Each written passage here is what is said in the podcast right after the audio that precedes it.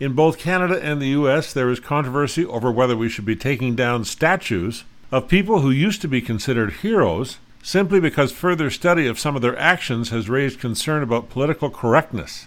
The case of Louis Riel should provide sufficient reason to reconsider any such moves. The Metis leader who was hanged for treason in 1885 continues to be lauded by many as Manitoba's father of Confederation, and he's celebrated with his own provincial holiday in February.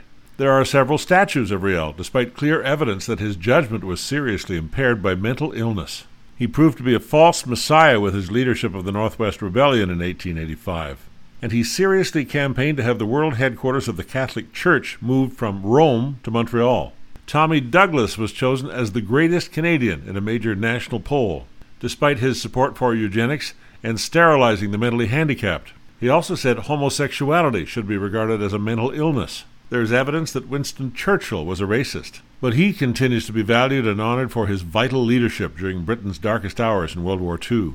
Civil rights leader Martin Luther King was pegged as an adulterer by the head of the FBI, but he's remembered with his own holiday every January in most U.S. states. In the final analysis, every nation needs to elevate its heroes, and a carefully balanced approach is needed when it comes to looking back at history.